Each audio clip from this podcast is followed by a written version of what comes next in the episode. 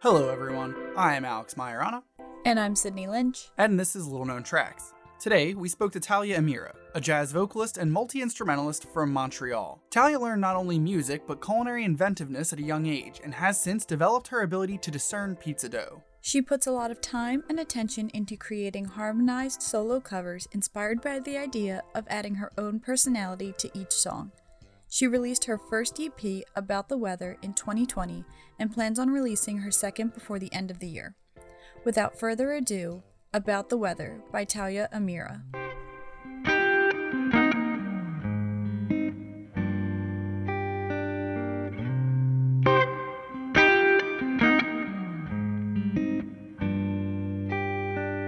Forged my notes so it wouldn't catch your eye.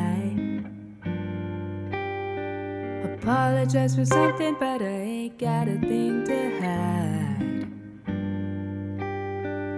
hide. Walk 4 days through miles of waste just to find my way to you. I've grown too sure that my bones are still sore. We had our time in pastures green, now the land dried up with the soles of my feet. I can feel that something's gonna change. I can sense the loss before it's gained. And simple requests for minor decency, overshadowed by your desire for something that you don't need. This is not an invitation to do it again. I don't care about the weather, 'cause I don't wanna know when it's gonna rain. Why?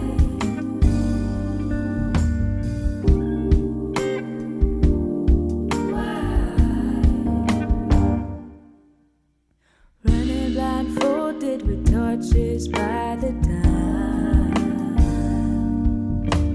blinded my arms, but that good straight jacket on. Mark my face as the trees caught flame, and I look to see your gone. I breathe the air and I damage my lungs for a reason I can't explain. Oh, beyond the gate of the sick and the sane, though the trial, the judge is late, I will die at the hand of another's pain. And simple requests for minor decency,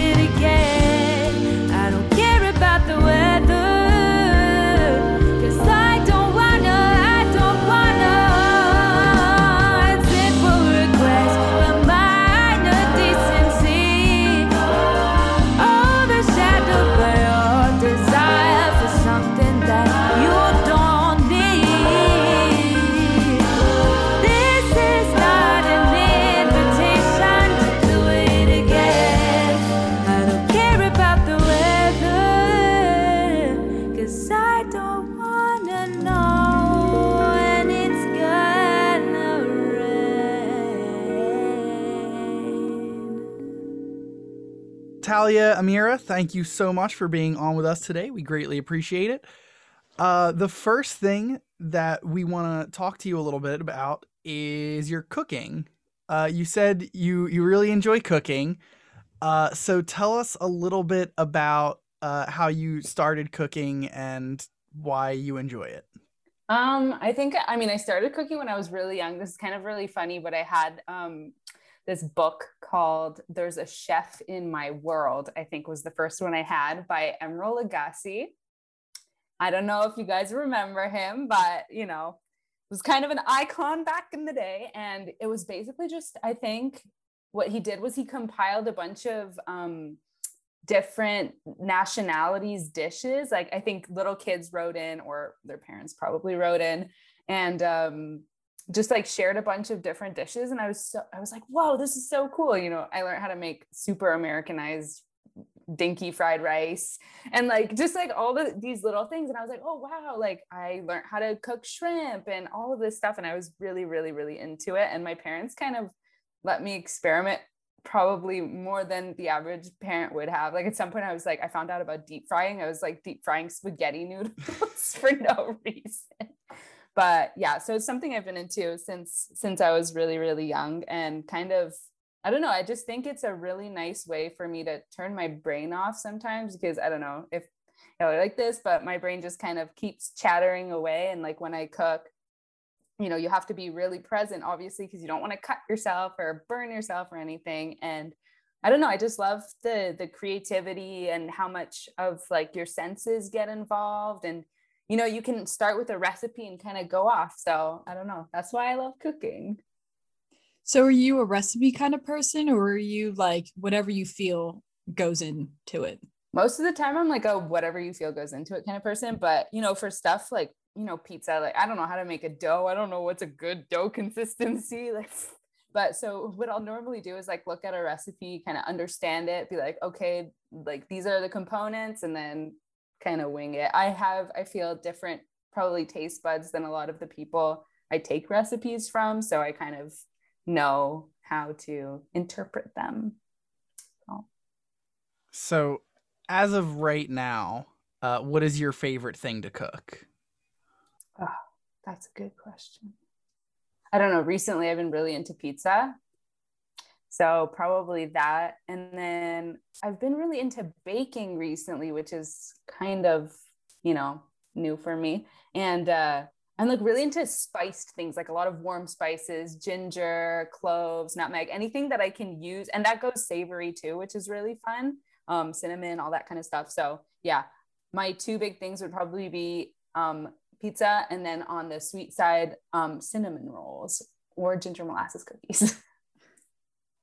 So your baking is a much different process. Yeah. Yeah. Do you have the general gist of the consistency of pizza dough now? Yeah, I would say so. I mean, I use like, yeah, why not? Yeah, I'll say. Yeah, you do. We'll go for it. Listen, as long as you have the general gist, you deep fry your pizza dough and see what happens. Hey, I've seen it been done before. I'm sure it would be fun. Like put a little stuffing inside there. You guys have emboldened me. Maybe I'll do it next. You heard it here first. Yes. It's on the record now. I have to do it. So you're obviously a very creative person, even in cooking and whatnot. And you said that you play a lot of instruments. Tell us a little bit, like, what are your non-primary instruments? I would at this point count my non-primary instruments as piano and guitar. I actually started as a pianist, and then that didn't go so hot. And I hurt myself, like my arms. I have really tiny hands. So playing piano, you know, at the higher levels became like super strenuous. I wasn't able to do it in a healthy way. So I would say piano is now my secondary instrument, and then guitar is like a fair bit below that. And then pretty much, I feel like once you kind of get an understanding of music, it kind of becomes easier to pick up other instruments. So like I taught ukulele for a little while, and like a little percussion here and there, but yeah, I would say voice is my main instrument. And then everybody else joins the party a little later. So do you just feel that like you're able to naturally pick up those kind of instruments once you start working with them?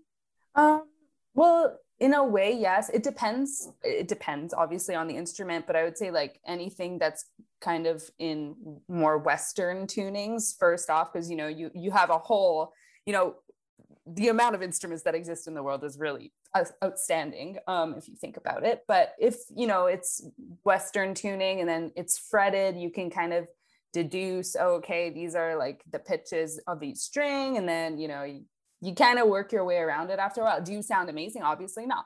It's going to take work, but you know, it starts to become easier after a while. Also, I think the mechanism, like mentally of picking up an instrument, once you kind of develop, it's almost like a workflow. Like you're like, okay, I have to familiarize myself with, you know, how to produce different pitches, and then how I can navigate going from one to the other. And then you bring in scales. So I feel like when you're on your third or fourth instrument, not to like to sound cocky or whatever, but once you're a couple of instruments in, you can kind of, you know, it's great for the ego because you're obviously not going to sound good, but you can figure it out.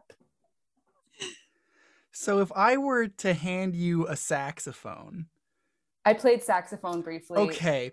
So if I were to hand you some instrument that you do not know how to play, how long do you think it would take you to get like a general gist and be like mildly adept at it, we'll say, you know, like I'm harsh on myself, so I'm going to say at least a few weeks. If it's something like a brass instrument though, you can catch me in months, because that's still like not a whole lot of time to. I'm really real harsh on myself.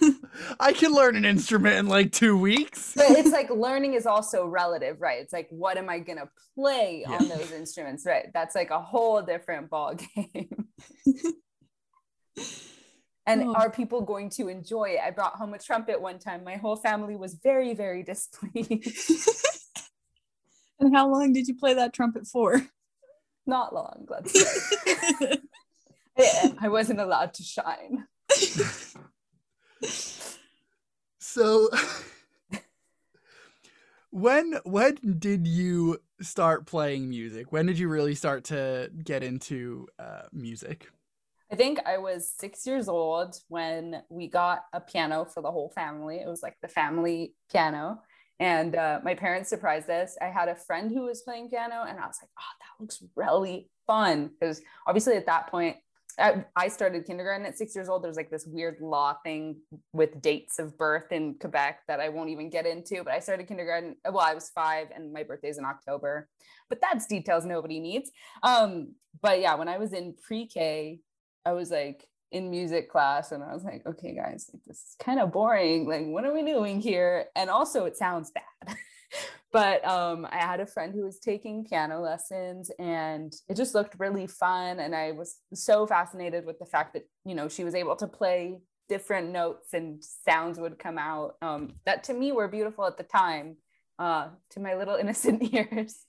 And I guess my siblings and I pestered my parents enough. I have like two siblings and I think we collectively pestered them enough that, you know, we ended up getting a piano and then, you know, we started piano lessons then, but I think they regretted it very quickly.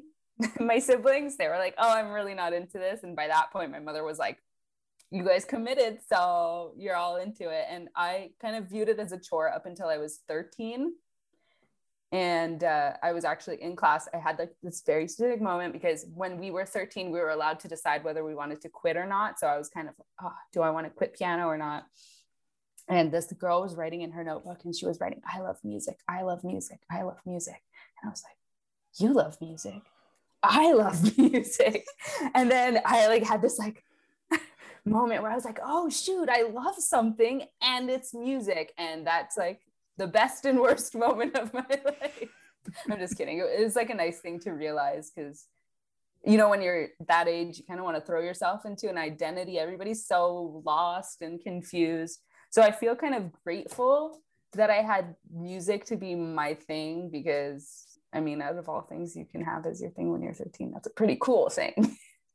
Well, yeah, not when you're in school bands, but So did you start writing music when you were 13, or were you just learning the mechanics of it? Because I love the stories about the music about at age 13. I have an extremely valuable and embarrassing story about when I first started writing music. Actually, I think it was the year before. I was in class once again, so clearly my school was extremely valuable for me. And this girl was like, "What do you want to be when you grow up?" And I was like, "I want to be a singer. I want to be a musician." She was like, "Do you write music?" And I was like, "No, I don't." And then she's like, "How do you think you're going to be a musician if you don't write music?" And I was like, "Oh, shoot, you're right." And then I was like, "Gotta write music." I was like, "What do I have to write music about?" I'm like 12 years old at the time. I'm like, "What does a 12-year-old have to write about?" I was like, "I have a huge crush on the Jonas Brothers. I have a huge crush on Nick Jonas, and it hurts my heart that we won't be together." That's what my first song was about. Oh my God, that's amazing. Yeah, so. Absolutely amazing. Yeah, well, I'm sure this will get back to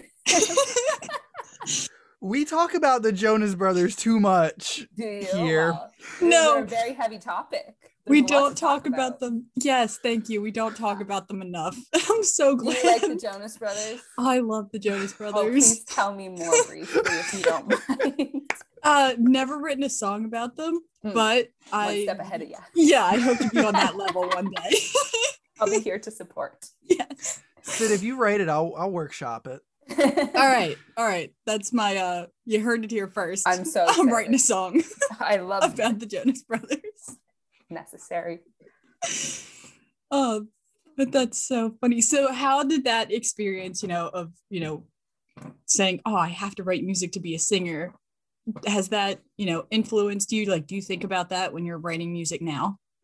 I think now, like, writing is more just like, "Oh, I want to write a song, so I'm going to write a song." But I definitely, like, at the beginning, when I first wrote that song, it was not good, as one would imagine. And I kind of was like, oh, I remember, like, that night I was like in the shower, just like, like in the movies when they're like in the shower thinking deep. And I was like, "Oh my God, this was terrible. I'm never going to be able to write a song." And then I basically just like started, whenever you have big feelings, you're like, "How can I get this out?" I'm not one for anger. I don't punch walls or anything, or like scream into a pillow. So I just started, like, every time something would happen to me, I was writing a song about it. And I felt like I was Taylor Swift, I was like, "I'm gonna write a song about you." But, and so then it kind of became more of a habit than anything, like, rather than, a thought or anything. It was just like, it became like a nice coping mechanism, which I'm like so grateful that I've had growing up. And yeah, now it's just more, I don't know, it's like a fun thing. Let's see what's going on in there, and you can kind of sit down, and sometimes you had no idea what was going on, and you're like, "Oh, shoot, I should address that," or, "Oh, I should, tell this person I love them," or, so that's kind of how it evolved. So do we think we're going to be rewriting a Jonas Brothers song anytime soon? Are we going to? I don't know. I don't know. Nick Jonas is on The Voice. He's getting some visibility right now. Maybe I'll write about how good of a judge he is. I haven't watched him in a long time, but I'm sure he's doing well. I have a fond space in my heart for him. Nick Jonas can do no wrong. Apparently not. Jeez, I didn't realize. So anyways. So in the vein of writing music, you also said you like do beats and stuff like that, or at least that's something you've been playing with as of recently. So, like, how did that start? When did you start kind of messing around with that?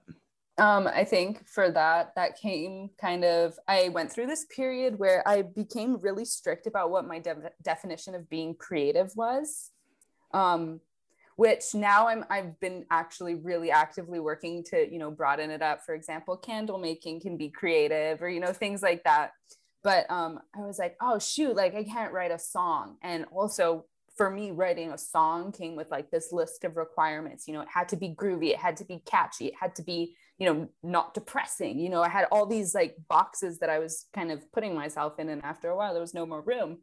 So I was like, Well, I'm pretty sure I can kind of understand that creating something out of thin air is creative, you know, logically, even if I can't feel it emotionally. And I got a free, you know, version of Ableton that comes with, I don't even remember what piece of hardware that I had at the time. And I was just like, okay, well, there's like some cool sounds on here. Let me just like tinker around and try to invent something. So that's kind of like where beats came from. And yeah, are they good? Probably not, but it doesn't really matter. You know, it's kind of about the idea of like, oh, like I actually want to practice not being, you know, at the top of my game all the time, if that makes sense. And I'm not saying that I'm always at the top of my game by any means, but I think I have a perfectionistic way of existing. So for me, beats are like a really cool way to, you know, come to terms with perfectionism. So that's kind of where they came from. Do you think you'll ever work them into your music at all in the future? Maybe, but the genre is kind of different in a way. Maybe another project will come of it, and that would be super cool. I think it's really fun to kind of put on different hats and take on different personas in your music. So, I mean, it's definitely possible. So as of right now, the beats are less of a, like, let's like write something and make something, and more of like a, let's just mess around a little bit and have some fun, just stress or something like that. Yeah, I think that, well, like I was in music school. I've been in music school. I just graduated last year. For the past, oh my God, like 7 years or 8 years or something like that, like a crazy thing, so much time. And although it's like a super valuable and beautiful experience, it's also like really difficult because you're constantly under scrutiny. And so you begin to judge yourself before the next person can, right? Like you're in front of, you know, adjudicators, and you're like, okay, well, I got to know that, you know, this note was pitchy and, you know, my time was iffy over here. And just all this stuff starts to kind of go in your head. And then you kind of start living with that chatter going on. So I think that it's like a really nice way to come home to why you would make music in the first place. That's what I'll say.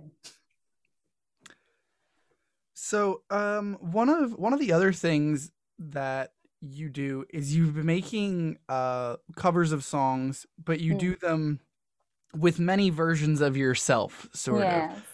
So I think, like, how many takes does that take? Like, how many times do you have to record and like record to kind of get that where you want it to be?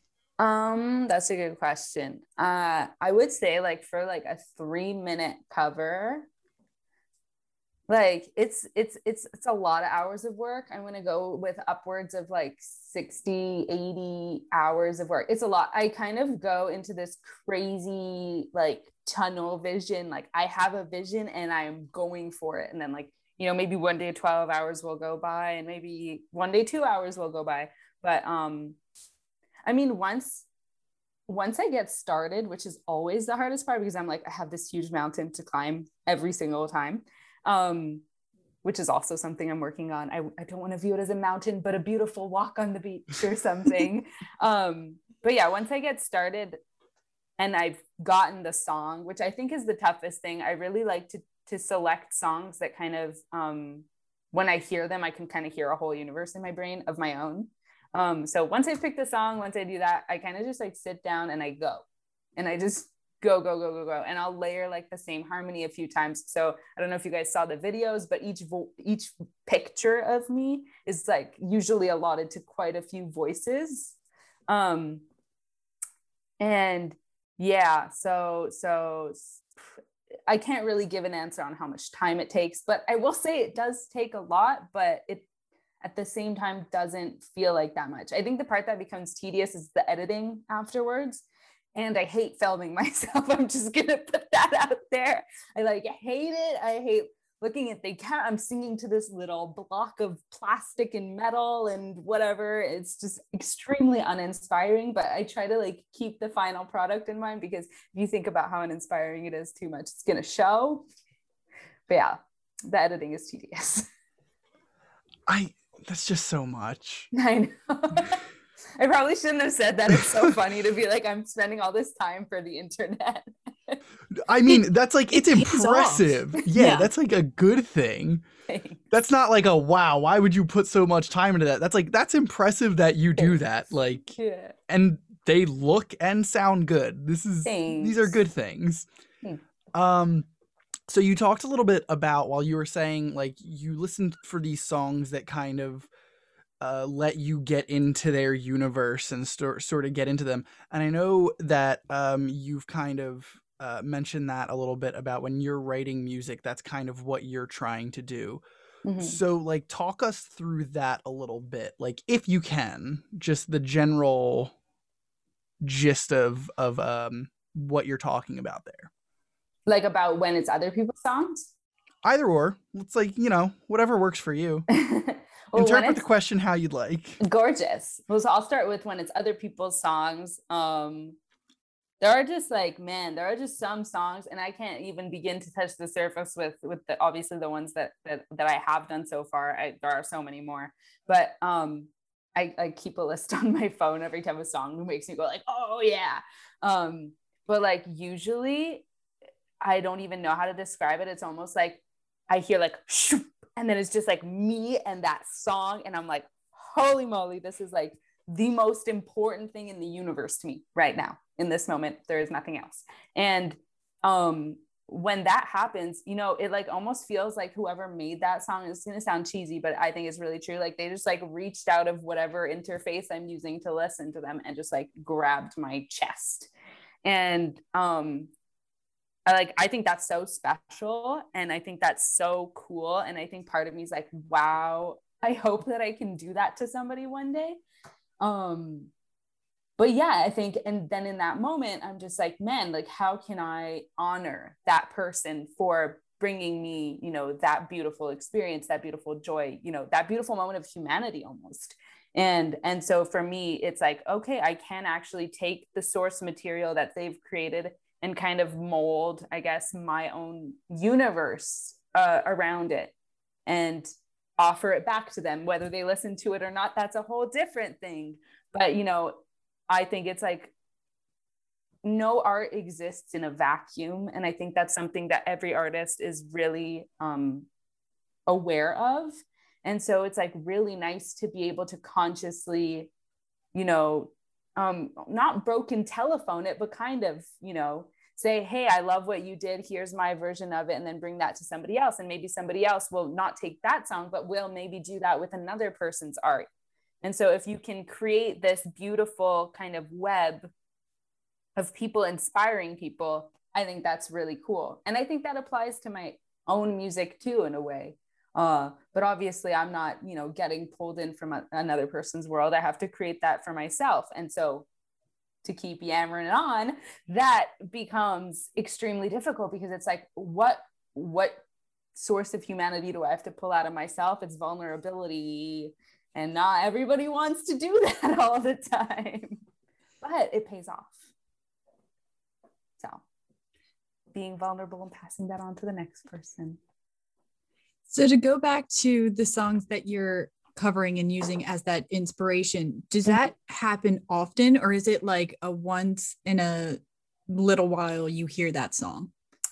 I think recently I haven't been actively listening to music as much. I think I'm doing it a little bit more now, but I would say like I'll get that moment if I'm actively listening to music, like maybe every week, every 2 weeks.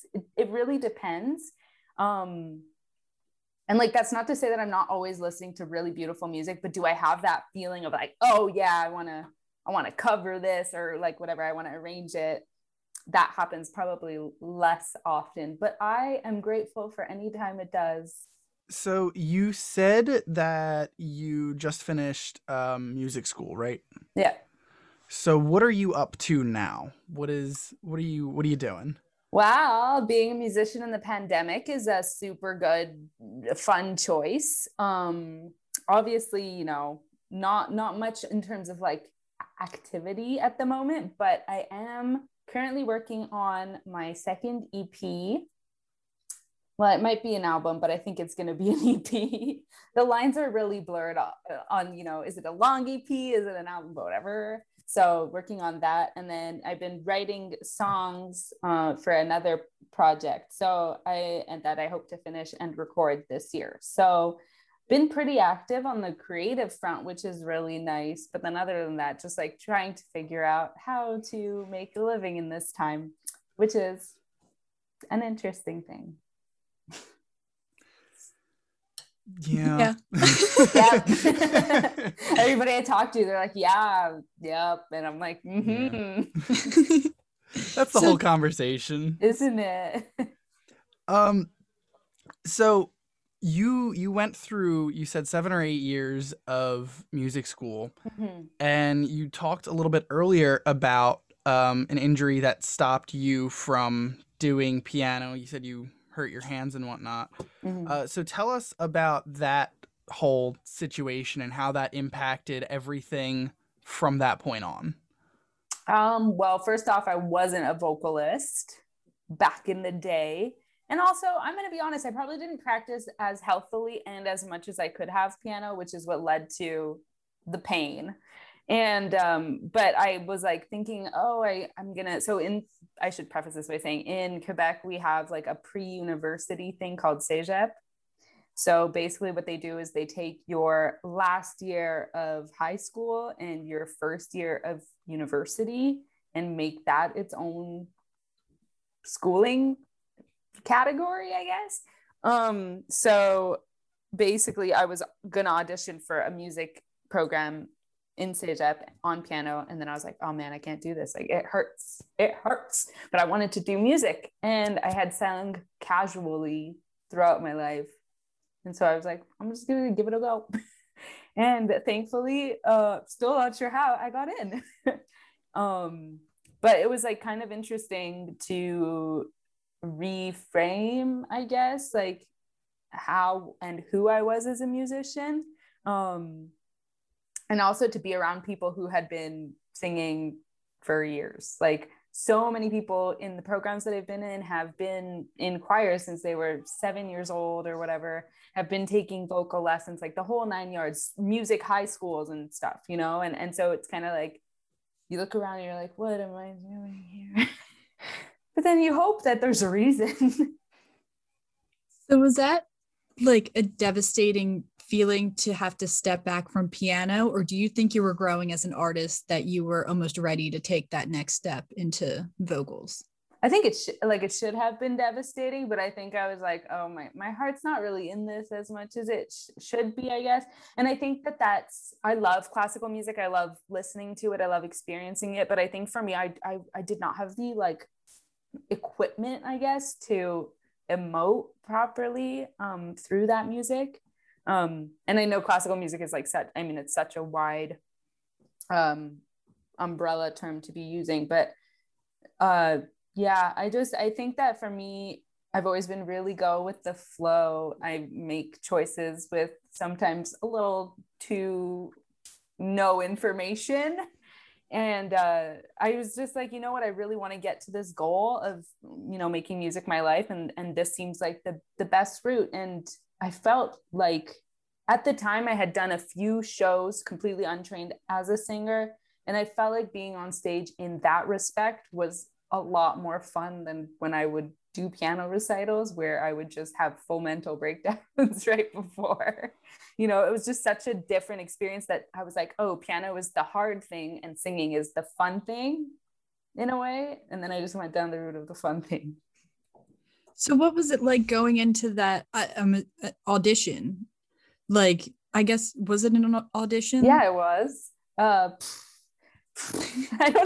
don't even know what to say, because I'm looking back on it and I'm like, girl, what were you doing? I had like taken a couple lessons with this person who was like telling me they were going to help. And it did, like in the grand scheme of things, like I got in, but did it help that much? I don't know. But, it was just funny because I was auditioning for jazz voice because I didn't want to be in pop for school. And I liked jazz. Did I know so much about, you know, participating in the tradition? No. So what did I sing? I sang All of Me, and I think I sang Summertime. And on Summertime, I took a scat solo. Oh, and I think I did on All of Me too. I was like, what am I doing, girl? And I was just like vibing. I was scatting and vibing. And they were like, wow, did you improvise that? And like now in retrospect, I know what they meant. Maybe, I don't know. It couldn't have been that bad. I had a musical ear, but I'm sure it wasn't delightful. But I think that the courage is to be commended. But it was definitely a hilarious experience to audition as a non-vocalist vocalist. And they must have felt that performance, because you got in, and look at you now, major in jazz vocals.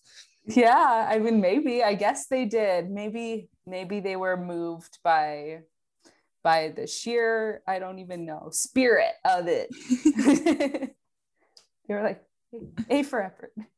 Do you know if anyone else also scatted for their auditions? I don't think you were supposed to. I don't quite know, to be honest. I think they were like, oh, you're going to improvise. Okay. I mean, they asked me to match pitch at first, and I was like, okay, I can obviously match pitch. Like, you like play a C on the piano. Like, I'm going to know what that is. But yeah, I didn't really ask. Maybe I'm going to text some of the people I know that auditioned in that year and be like, did you scat, or was it just me? Was it just me? You talked a little bit about your writing for an EP and or an album. And we know you had on your website and everything that this was this supposed to be part of the two-part with About the Weather? Yeah. Okay. Yeah. This was meant to be a long time ago. Not a long time ago, but I think I set myself a little bit of a harsh deadline that I did not update the website. I did not follow through with.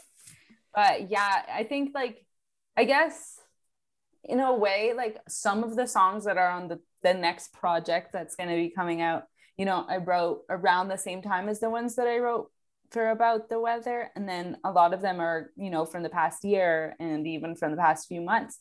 So I feel like in a way the second part is a lot more of me growing up, so it's in that way it's the second part, because it's where I was, where I ended up, and then we can put it away and keep going. Yeah, let's talk about the Weather. What was the writing process, and when did you kind of start with that EP? I started with that EP. I was playing with a band, and we were doing a lot of covers, and it was really fun. We were playing some shows here and there. And then I was like, oh, I should probably play some original music. And I had been writing music, obviously, for a couple of years, but I never wanted to show anybody. That was the thing. I think I did not show anybody my music until I was 18 years old or 19 years old, probably 19. Yeah, it took a very long time. I basically one day wrote the song About the Weather. I was super pissed off, which you could probably tell if you listen to the song. And I think that I had there's this one line, I don't care about the weather, but I don't want to know when it's gonna rain or whatever. That's not it, but it's close. And I had that line, and I was like, okay, now what? And I was walking to work. I was working at Bulk Barn at the time. I was walking to Bulk Barn, and I was like, I gotta figure out what to do around that line. So I was like, oh, this is hard. And I spent the whole day at Bulk Barn working hardly working, thinking about the song. And then I went home and I wrote a whole song. Didn't like it, and I was like, but what is stopping me from writing another one with the exact same line? And I wrote the first half of it, and it felt very easy, which is something I used to tell myself, which is one of the boxes that I put myself in. I'd be like, if the song isn't written by itself very quickly, then it's not meant to be. I would tell myself that all the time. If I don't write this song in the first 30 minutes of me thinking up the idea, then it's not going to happen. It would be some crazy things like that. But for this song, it happened so quickly. And even in the middle of it, this is not funny, but my friend called me. She had just broken up with her boyfriend. So I took a quick pause. Then I talked to her. Then I used that energy. Then I finished the rest of the song. And, you know, breakups are always for the best, not always, but sometimes in this case. What was that sentence? But yeah, then I just finished the rest of the song extremely quickly. And it was like the first song that I was like, oh my God, I think I'm going to show somebody. And I called the drummer of the band and I was like, hey, Mike. He's like, hi. I'm like, first of all, I think I used the chords of, he had a song at the time. I don't even remember what it was called, but I loved it. It Ain't Wrong, I think it was called. I was like, I think I used the chords of It Ain't Wrong for the verse of this song that I just wrote. Do you forgive me? And he was like, yeah, it's like a very common chord, very common chord progression. And then I was like, okay, cool. Can I play you the song now? And he's like driving in the car and his like little friend just called him to be like, can I play you the song? And he listened to it and he was like, wow, that was really good. So then I like called that friend that I was talking to while I wrote the song, and she came over and I was like, we were just chatting. And then I was like, hey, I wrote this song. Do you want to hear it? And then she was like, yeah, sure. And then I was like, yeah, I don't think it's that good. And then she was like, okay, I still want to hear it. And she was super encouraging. And then basically I just started kind of showing it to more people, eventually showed it to the person that the song was about. And even they were receptive. So that was like, okay, that was the one I was most nervous about.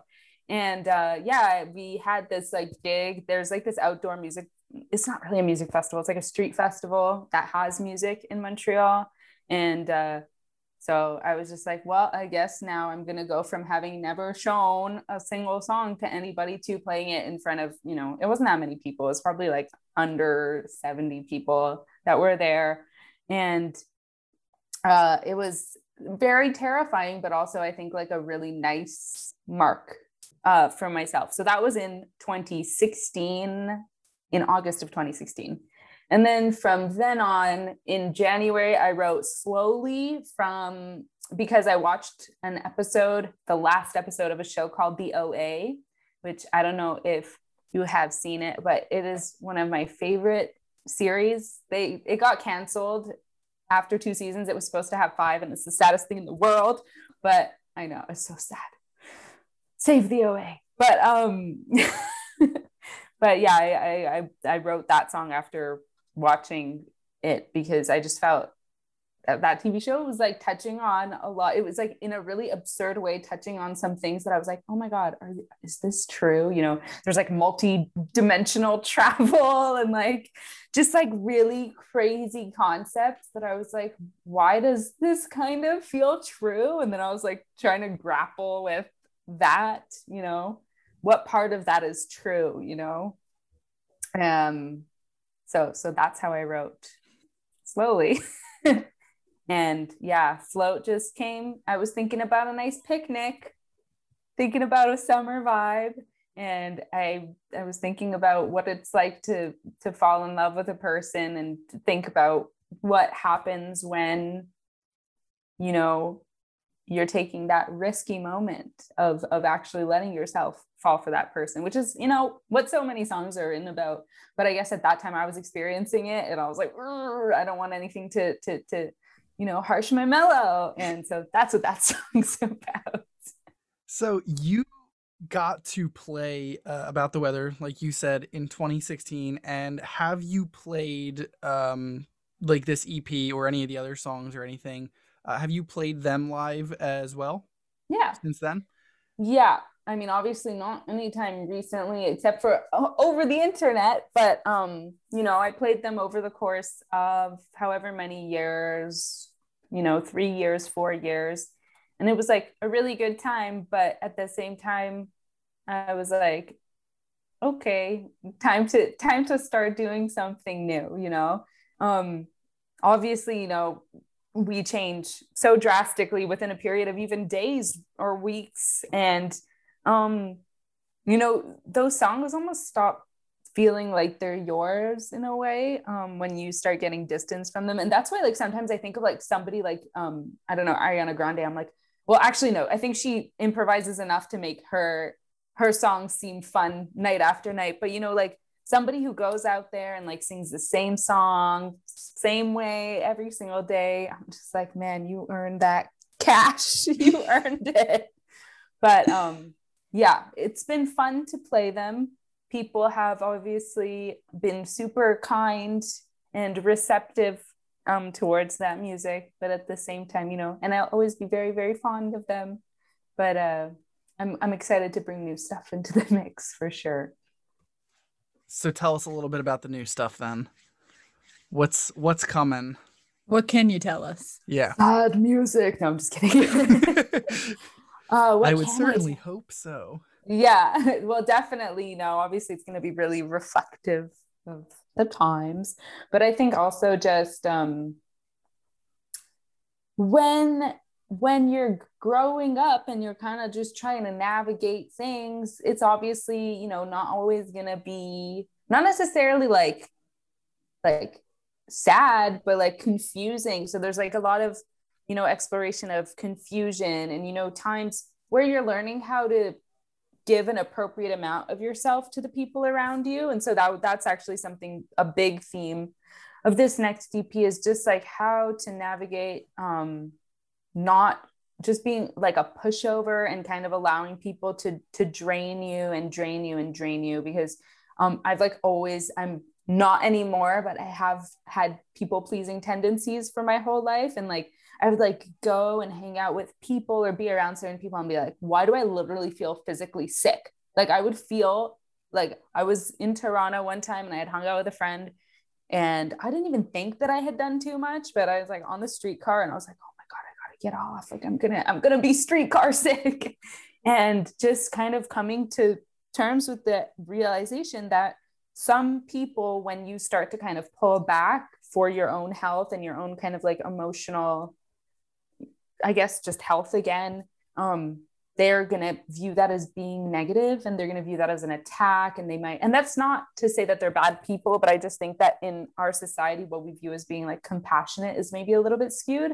So it's kind of the exploration of reclaiming boundaries and understanding that they are necessary. And, you know, you're the number one person you should be giving your own energy to. And again, these are very vulnerable topics that you're, you know, touching on as you're writing. Yeah, definitely. And it's also like, you have to go back to times where you're like, oh, I did that. Oh, I don't like that I did that. You know, like I don't want to remember how I just like self-sacrificed because I wanted this person to, you know, fall in love with me, that I, you know, stayed up until 4 a.m. just, you know, because that's when they got off work. So, and they said that we would talk. Like, I was tired. I was freaking tired. So, not to put you on any sort of deadline. Yeah. But when do you think we can expect to hear the new EP? I'm going to conservatively say early fall, late summer at this point, but it could very well be before that.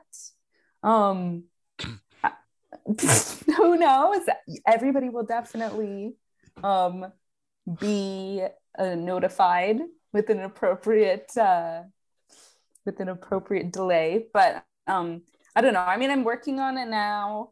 I don't want to rush it. I think with About the Weather, I kind of rushed it, and I think that I could have taken a little bit more time to really flesh out the ideas. And like all of the artists that I listen to, I feel put so much care, and I obviously want to do the same thing, but put so much care into kind of every moment, every second of their experience is curated. And I'm kind of trying to think about that more than, I guess, a deadline and who may be listening to it and stuff like that, because I mean, with the way things are going with streaming and stuff like that, I obviously don't have the world's largest expectations. So I want to at least make sure that I'm putting out something that makes me feel good. Well, we're excited to hear it. Thank you. Sydney, do you have any other questions? So where can we find you? Where can we follow you online? Where can we stream all of your music? I am Talia Amira on all streaming platforms. So like Spotify, Apple Music, Tidal, probably Napsterdies, or I don't even know what those are, but my distributor has them. So hey, YouTube. And then I am Talia.Amira on Instagram. If anybody cares to know what's going on in the depths of my mind, I'm Talia Amira on Twitter as well, which is just a funny place for me to be silly, but hey, I'd love to have anybody there. And yeah, on Bandcamp, Talia Amira as well. All right, well, Talia, thank you so much for being on with us. This was lovely. Me. Yeah, it was really nice to speak to you both. This has been Little Known Tracks. Thank you so much for listening. If you or a loved one want to be featured or know someone who should, send us an email at littleknowntrackspodcast@gmail.com. Also, do yourself a solid and follow us at LKT Pod on both Twitter and Instagram. See you soon.